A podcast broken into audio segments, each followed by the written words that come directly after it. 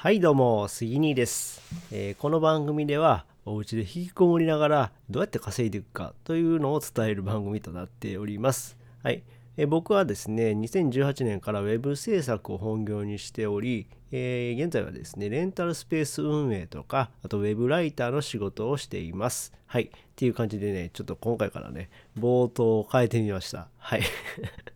あの言い慣れないんでまた変わるかもしれないですけども、えー、こんな感じでいこうかなと思います。はい、えー、今日はですねこんな話をしようかなと思います。えパーティースペースの意外な利用用途ということですね。え先ほど僕はですねレンタルスペースを運営していると言いました。うんでですね、え、レンタルスペースなんですけども、これがですね、パーティーができるような、女子会ですね、女子会とかができるような、えー、パーティースペースを運営しています。で、ここでね、ちょっと気づきがあったのでね、あの紹介させていただこうかなと思います。うん。で、えー、どんな内容かというとですね、女子会以外の用途で利用されました。それはですね、あの某テレビ局さんが控え室としてうちのスペースを使ってくれたという内容なんですよね。うん。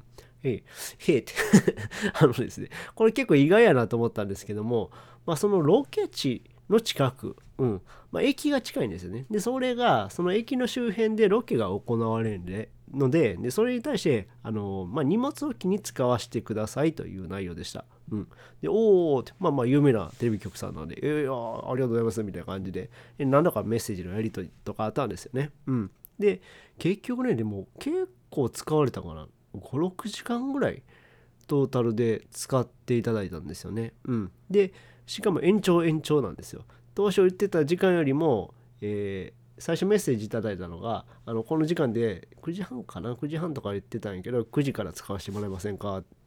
とか言われてあ全然 OK です。もう長く使ってくれる分に関してはこっちは OK なんであ全然 OK です。って言ってまあえー前倒して使ってくれたんやけどさらにまあロケは伸びたんでしょうね。うん。伸びてえー、っと30分1時間1時間半ぐらい延長してくれたのかな。はい。なので結局ねトータル1万1000円か2000円ぐらいの利益になりました。はい。っていうことなんですけどもこれはまあ自慢したいとかそんなんではなくてそういった利用用途もあるよというのを、えー、考慮してもいいかなと思います。うん、だから取材がよく行う地域にレンタルスペースを出店するという、え戦略もありかなと思うんですよね。うん、こういったやり方をとっておけばまあ仮にですねそのパーティースペース、えー、女子会で入らなかったとしても、えー、こういったロケで使われる可能性もあるんですよね。えー、こういった幅もね、持たしておいてもいいかなと思うんですよね。うん。そうそうそうそう。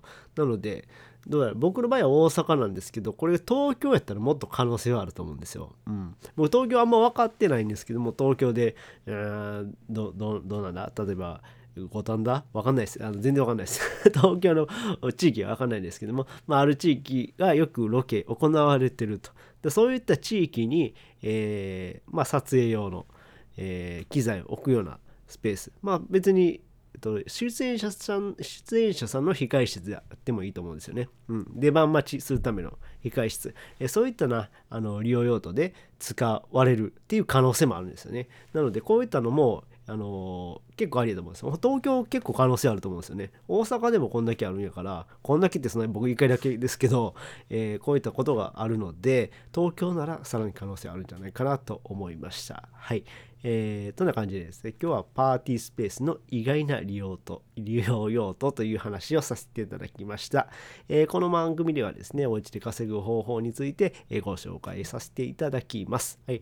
てな感じで、今回はここまでです。それではまた。バイバイ。